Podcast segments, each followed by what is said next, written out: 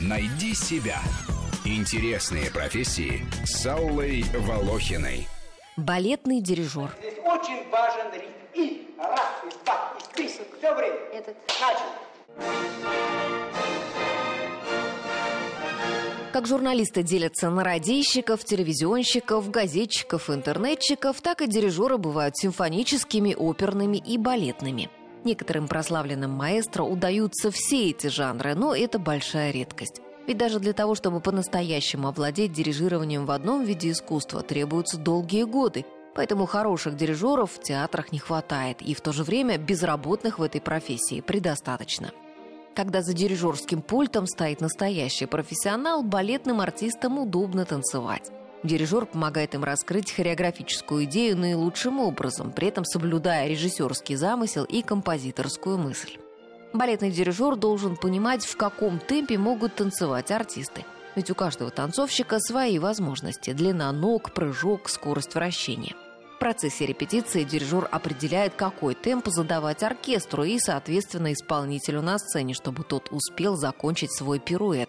Знает, что танцовщику нужно зафиксировать позу в конце танцевального отрывка и сорвать свои аплодисменты. Бедро подбери, бедро подбери. Кисти висят. Висят кисти, локти, голову. Держись, Лена, соберись. Еще раз. Я понимаю, устала. Но спектакль на носу. Я в таком темпе не сделаю. Неужели нельзя хоть немножко помедленнее? Я-то могу. Чайковский не может. Как кинооператор может испортить актрисе крупный план, сняв ее некрасивой, так и балетный дирижер может не дать танцовщику блистать на сцене, причинить массу неудобств и загубить его танец. Значимость балетного дирижера отмечала даже великая Майя Плесецкая. В одном из интервью она сказала, если дирижер не любит балерину, ей конец. Мастерство дирижера заключается в том, чтобы под его руками и музыка звучала красиво, и танец был прекрасен. Такая у него многозадачность.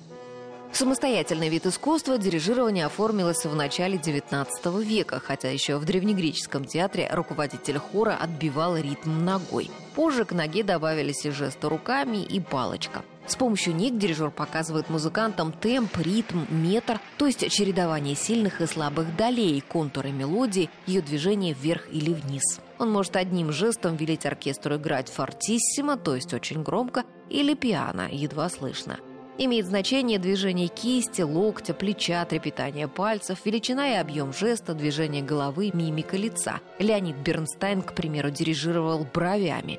Другие дирижеры утверждают, что с музыкантами они говорят не столько руками, сколько благодаря энергии, передаваемой им. Дирижерами становятся почти исключительно мужчины. Если и встречаются среди руководителей оркестров женщины, то все они обладают железной волей.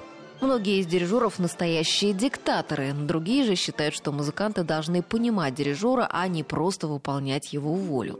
Артуро Тосканини, который посвятил профессии 70 лет и входит в десятку самых выдающихся дирижеров всех времен, говорил, что оркестр похож на необъезженного коня, которого необходимо укротить. Если конь почувствует, что на нем сидит добряк, он просто сбросит седока дирижера. Оркестр всегда с первых же тактов понимает, знает дирижер свое дело или нет – Однажды Тосканини никак не мог объяснить музыкантам, чего добивается от них. В конце концов он поднял над головой тонкий шелковый платок и выпустил его из рук. Когда платок легко и плавно опустился, оркестранты поняли, как надо играть. Виктор Анатольевич, прошу вас на сцену. Ни пуха, ни пера. Черту. И вас туда же, голубчик, и вас туда же. Рубрика об интересных профессиях выходит по будням, а большую программу «Найди себя» слушайте по воскресеньям в 12 часов. Найди себя. Интересные профессии с Аллой Волохиной.